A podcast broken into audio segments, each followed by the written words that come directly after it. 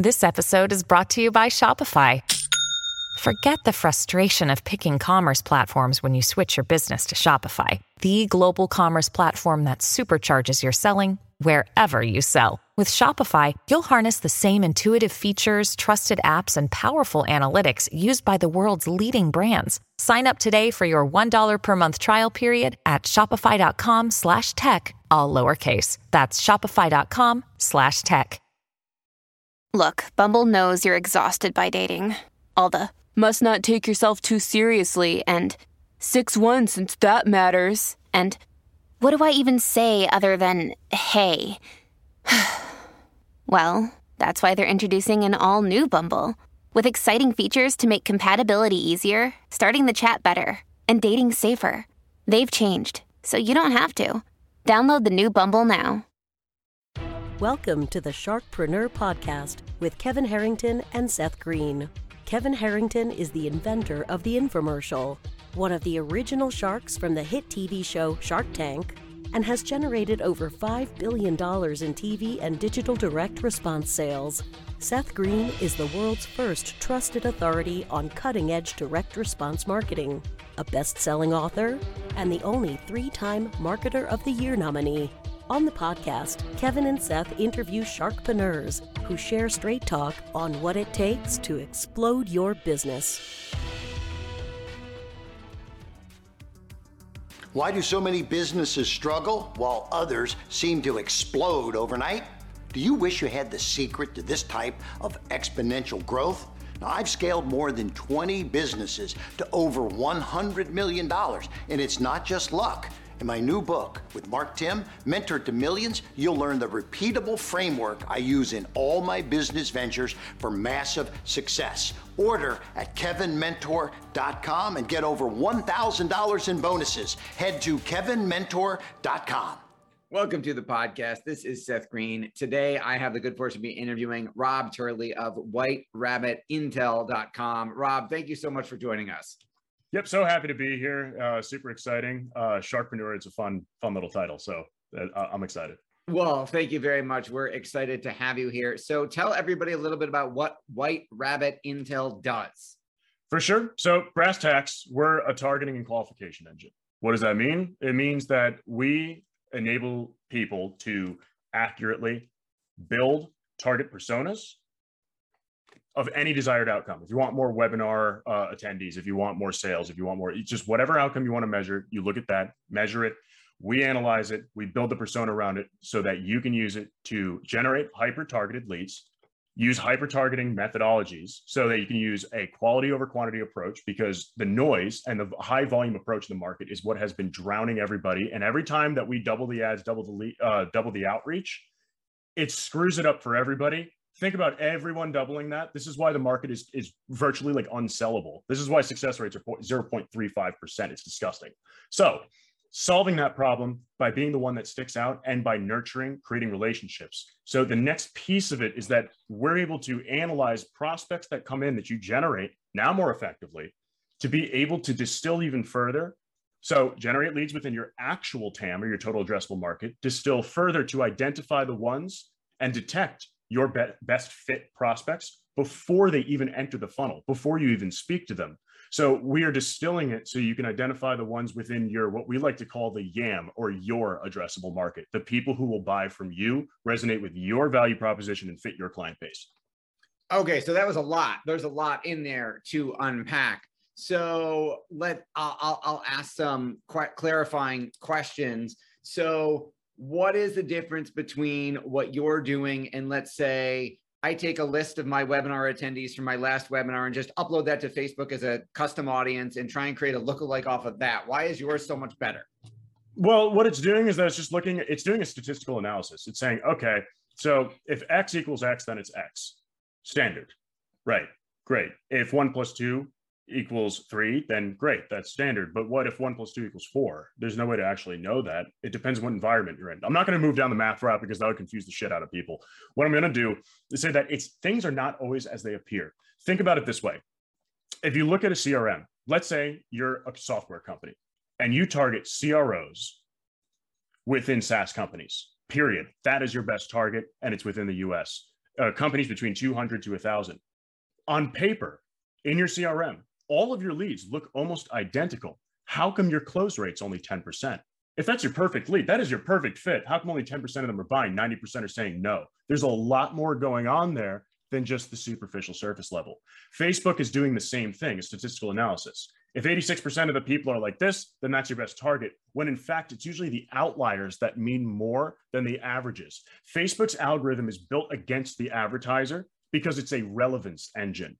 It is not trying to drive conversion. What it's actually driving is the content relevant where it's sitting so that it gets the most impressions and it gets the most clicks to drive up your costs so you pay more. Remember, you're paying them for advertising. They don't want you to be successful. They want you to be just successful enough to keep paying them. So that is fascinating. So they're trying to get you to make not just enough money that you have to keep going, but not enough that you make so much that you don't need them anymore, hypothetically. That's exactly right. And think about it. Facebook's number one product is not Facebook itself. You are the product, the user. They're selling you your data and they're feeding you advertisements. The, the, the advertisements that are fed to them, how do you think Facebook makes all their money? It's through ads. Their platform is actually a money pit. They hemorrhage money from it. But all the data on the people and aggregating them in one place, that is a field day and they make billions. You are absolutely right. So there are a bunch of different ways, a bunch of different use cases for how companies use your data. Can you talk a little bit about some of them? Let's start with the um, I mean, you've got different verticals that you serve. So let's say I am a e-commerce direct-to-consumer company. I'm set, people are punching in their credit cards on the website, buying off of my website, product getting shipped to them. So could you what is the goal that is trying to be accomplished with the, the case scenario that you just gave me what, what is the main goal what is, what is trying to be improved what is considered a relevant and successful outcome i want more sales you want more sales but what really do you want? Everybody wants more sales. I want more profitable sales. You want more profitability. Okay so profitability is mainly driven by the cost of sale right? The cost of sale is one of the most expensive things. The traditional marketing and sales process is a spray and pray high volume approach. Your cost of client acquisition is incredibly high because the amount of volume that you have to spray and pray out there. Also, it's very inaccurate. You're not really building relationships. You're not really able to get a grip on who you do business with. You're just looking for someone who's ready to buy right now. That's historically less than 3% of the market. So you're going to fail 97% of the time if you have a perfect system. What people are not doing is understanding who buys from them. It's not about when, it's not about what, it's not about where. It is, well, all those things do come into account, but it's really about who. People buy from the people that they like, trust, and can relate to. What my system measures is the likability, trustability, relatability. Do they fit your client base? Do they fit that ecosystem? Do they have similar values? Do they have similar beliefs? Do they have similar interests? Because people are going to group themselves. Let's say you have um, an insurance, uh, a life insurance agency, and they don't have any sales reps. People just sign up for it because they don't want to talk to anybody, right? The people who buy that life insurance are going to be such a particular grouping, micro niche grouping of people because most people want to consult somebody before they buy something, especially if it's something like that. So you're talking about a very, whether they advertise themselves, no matter what they do, the group of people who buy from them are very particular set of people with specific beliefs interests values aspirations and so on so it's about understanding humans at that human level and analyzing them quantifying it so you can understand these people will buy from me. Sure behavioral analytics is great. It's great for impulse buys not good for b2b because businesses don't impulse buy. So the trick is who's going to resonate, who can you build a relationship with, and who can you prime to buy when the time is right, not try to find the ones where the time is right. So, what does that look like in terms of a use case, in terms of a case study of a, uh, of a company you've done this for? Okay, for sure. An example would be uh, so it doesn't have to be sales. I'm going to use an example for webinars. Sure. So there's a uh, because it's kind of like out of the ordinary. It doesn't matter. It's just the desired outcome. They wanted to increase their webinar attendance. It's a sales. Uh, it's a sales outsource. Sorry, not sales outsourcing. It is a sales consulting and training company out in the UK. They make most of the money. You, you know that uh, where you evergreen webinars, you host yes. webinars. Often that's how you generate all your leads. That's how they were get, uh, acquiring business, right? And Facebook ads. So they were having issues where they were only getting maybe a couple dozen people to attend the webinars. Um, that was a problem because that's a main source of revenue that thought they could do better. They thought that they should be targeting marketing and advertising firms. They were dead set on it. They've been doing it for years. So we analyzed their data. Even though they do business with about 86% marketing and advertising companies, our system said you should be targeting IT and services as the number one, computer software is the number two, marketing and advertising is the third. So they said we don't target them because you know salespeople and tech people they butt heads, they don't get along, and we are like, uh, this is what the data is telling us because our AI is playing a game of chess. This is the path of least resistance, the least amount of moves to win with the greatest level, uh, amount of success. That's what it is. So he said, I'll humor you. They teach people to target and sell for a living, by the way. Like that's what they do. So it's kind of ironic. So, fine, I'll humor you. Ran an outbound campaign. Um, they did LinkedIn outreach, just standard outbound campaign, and they ran a, um, a Facebook ad and they had a pay barrier right after it. It was like a little sample video, and then it was a 50 pound buy, you know, after that. Uh, they put a $450 budget on that. Uh, they made back 400% on that. $450 after only spending 210 after a couple days only. Their outbound outreach campaign success rate was higher than it's ever been before. So they applied it to webinars after that. Um, they looked at and analyzed the people who registered and attended the webinar. That is the desired outcome. The people who registered and didn't attend, that's the undesired outcome. So you start looking at commitment issues, right? The difference between the people. After they did that, they were upping their attendance with it. They had a significant increase. Um, then they started analyzing the people as the desired outcome, people who registered, attended, and were upsold to become a client by the end of the webinar as the desired outcome. The undesired were people who registered and attended but did not get upsold. After they started doing that and looking at these, uh, the last webinar that I've seen them host, where they had a LinkedIn event for it, had 16,000 RSVPs. It blew my freaking mind. Yeah, that's like, an incredible jump. How much did their ad budget go up to get those 16,000 people? I don't know. I did not ask. Uh, but what I do know about this is that it was just the granularity and understanding who they were. And that was over the course of, I want to say, maybe uh, either either 14 to 16 months it took them to get there. I mean, that's to go from a couple hundred to 16,000 is a huge difference. It's just a couple dozen, not even a couple hundred. Yeah. Okay. So that's how it works. So if I'm using this data for marketing, I'm targeting the right people at the right time. I'm getting much greater amount of leads or qualified leads or prospects or sales at a profit. Um, then you also use this software, also use your program to analyze uh, customer bases for upsell and cross sell opportunities. Talk about that. Yeah, cross selling compatibility analysis is what we call it. But it means that we just analyze the client bases uh, for all of the products within an organization. Um, and we can cross analyze, see where people could be cross sold or upsold and so on, because about 40% of unearned revenue exists within the existing client base of a company already. Uh, now, cross selling compatibility for if someone were to acquire, merge, or within a PE portfolio, if you own multiple companies, usually people fear overstepping, creating brand damage within their own ecosystem. They don't want to, or a merger or an acquisition fails because the integration fails about 70, 90% of the time. That's the Harvard Business Review statistic, which is terrifying. So, what we'd be able to do, analyze all of the clients on both sides, each company, and then we'd be able to do a cross analysis and tell you the probability that the cross sell ability would happen all the way down the product with a statistical report. And then later be able to break it all the way down to the very name of each client and the probability, the percentage of probability that they will fit the client base of each individual product within the entire organizational group.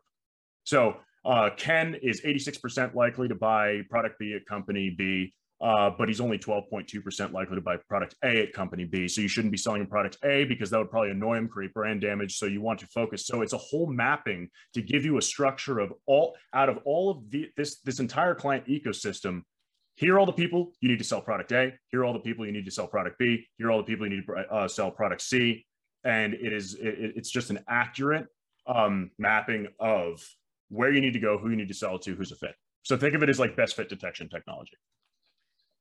Now, can you give us an example? I know you can, uh, if you need to, can withhold client identities, but company A, company B, and then kind of a merger that you told them wouldn't work, and then one that you told them that it would work, and how that impact happened.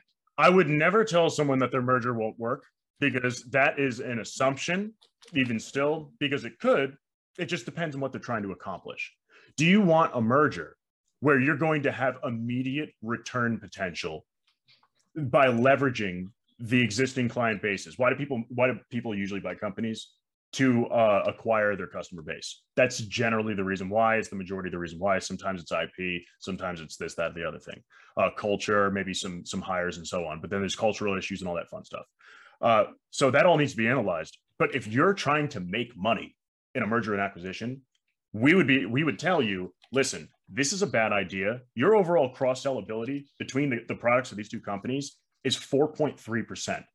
You're not going to sell pretty much anything at all. It's not a fit. And it wouldn't matter if it's adjacent technologies that fit like a CRM and then a lead gen solution. Those together, those they go together like peanut butter and jelly. Great. You still may not be able to cross sell, but we'd be able to, if you're like a uh, an insurance company buying a tool manufacturer company, we'd even be able to tell you who you can cross sell there. They seem like opposites. Everybody buys tools.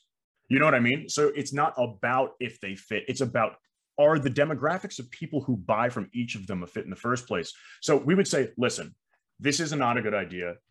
Though let's say it's a 20% cross sell ability. If you can convert 20% of the clients outside of the company, that's a lot of money and that's a win. That's worth it. If you're over that, that's a ridiculous win. So if you're in it to boost revenue and find companies that will will merge or hybridize or become part in parcel with one another, then I would tell you if that's your goal, absolutely not.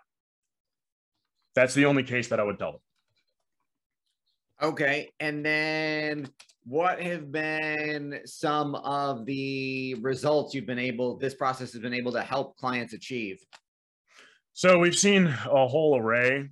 Honestly, it depends on their company depends what they sell. Depends on how much they action on the data and how much they uh, change to a data driven process. If they stick to the traditional we've had people and i'll be totally transparent here people who do not comply or follow or use the technology or any of the intelligence behind it will see no difference and they will fail. We've had clients leave us get pissed at us and just have zero results because they just do the same shit they were doing before. They have all this intelligence. They know exactly what to do what not to do and they just keep doing the same thing and they say, how come it's not working? I mean, come on. Uh, the people who are successful follow it, become data driven, quality over quantity process. We consult through the whole thing. We've seen people increase their pipeline within a business quarter by about 400%. We've seen people increase their deal velocity by a couple dozen percent. I cannot remember the number off the top of my head. I have to look it up.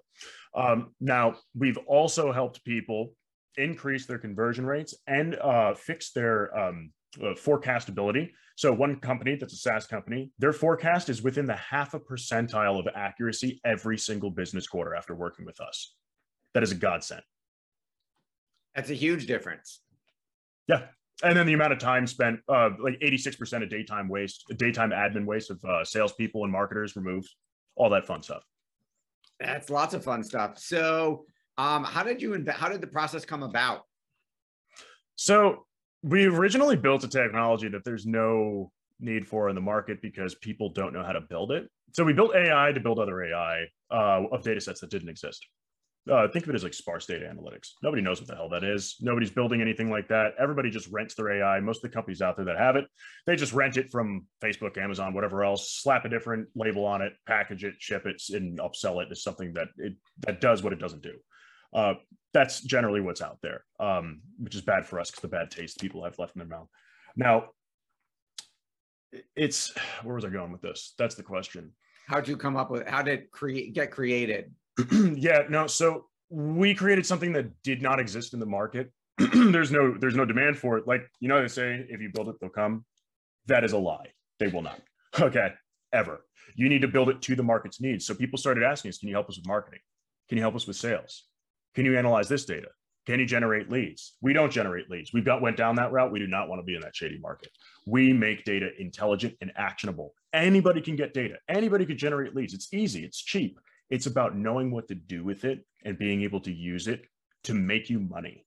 to make things actionable, to make the best use of your time, to give you that competitive edge. So, what we started doing and what we transformed into after several pivots is that based on what the market was asking for, this was the greatest point in pain.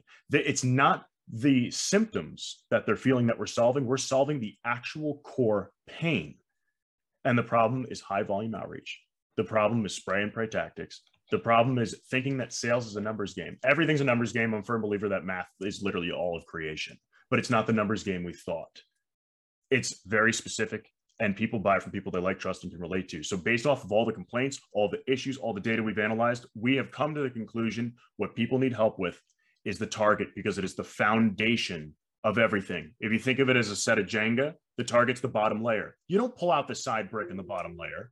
You're out of your freaking mind. It's either going to wobble or it's going to topple. Guaranteed. If your target's off, the next layer is the message. Doesn't matter how much money you dump into that message. You can get tons of engagement, but conversion still won't be there. The target's off, the message doesn't matter, no matter how accurate it is. You perfected, congratulations, you perfected a message around a target that's irrelevant to you, right? So it's the core element to everything else in the marketing and sales processes that needed to be fixed, and then being able to predict which people to reach out to so that you're not dealing with all the noise. You've achieved so much success. What is your biggest challenge now? That's a really good question. Our greatest challenge is market validation, believe it or not. so, our top three competitors they're not companies. We don't actually have any direct competition. And I'm not saying that as a startup idiot. I'm saying it as it took us a year and a half to figure that out by speaking to all of our competitors, in which we partnered with half of them. they don't do what we do, right? So our great our greatest competitor, competitor number one, public enemy number one, the status quo, the do nothing attitude. I will not change. I don't need to change. I fear change. That is one of the greatest issues that we run into is that they do not want to change. I call it status quoitis. And yes, that disease is terminal. Don't have it. Okay. Now, the second greatest competitor, skepticism. We tell people they think it's incredible. Some people think it's a magic bullet. We assure them it is not because it does take work and it does take finesse to properly implement and use these processes to become data driven. It's not an overnight thing. But people are skeptical. They think that technology like ours that does what ours can do, which is proven that it can do, is quite literally impossible and cannot exist. Your passion is obvious. What is most what are you what are you enjoying the most about what you're doing? It's the unknown. I learn something new by analyzing data, using our system with clients, whatever it may be, about selling, marketing, or just data in general every single day. There's a new challenge every single day because businesses are so organic and learning how they're constructed. Every business is what I've learned is that every business is pretty much the exact same thing. It's a group of people working toward the same mission, vision, and purpose. You hope, or otherwise it won't be around for very long, um, with an objective to bring in revenue to be able to support their families by offering a product or service that helps solve another problem. That other problem has a solution. That other problem has a solution. It's all connected. Those, it's all the same thing, generally the same structure. They're all the same. The difference is the culture, who they sell to, and just overall the execution, distribution, and delivery of the whole thing. That's why the target's so important because the only thing that differs you from another company, no matter what they sell, how you deliver your product, what your product does, what it solves, what it is, what your service does, what it solves, what it is, and the demeanor that you have and the values that you instill and how you connect with others by resonating with those values. Why do two people connect? How do people have a relationship? They have to have things in common. It's all about that. I have found that the target is quite literally the core to all of it. All of it. Awesome. Well, this has been Seth Greene for Sharkpreneur with Rob Turley of White Rabbit Intel. For our folks watching or listening who want to learn more, where is the best place for them to go? You can find me on LinkedIn, uh, www.linkedin.com forward slash IN forward slash Robert dash Turley.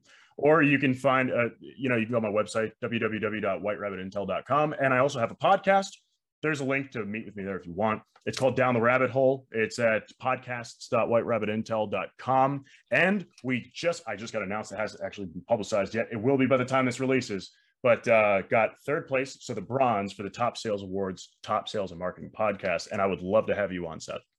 That is awesome. Congratulations on the award. And I would love to be on, and we'll be happy to set that up.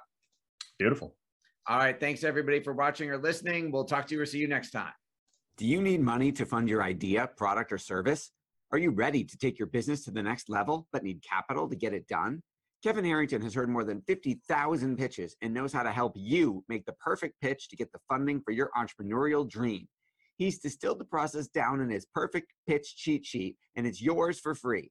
Just text pitch to him right now at 727 888 2100.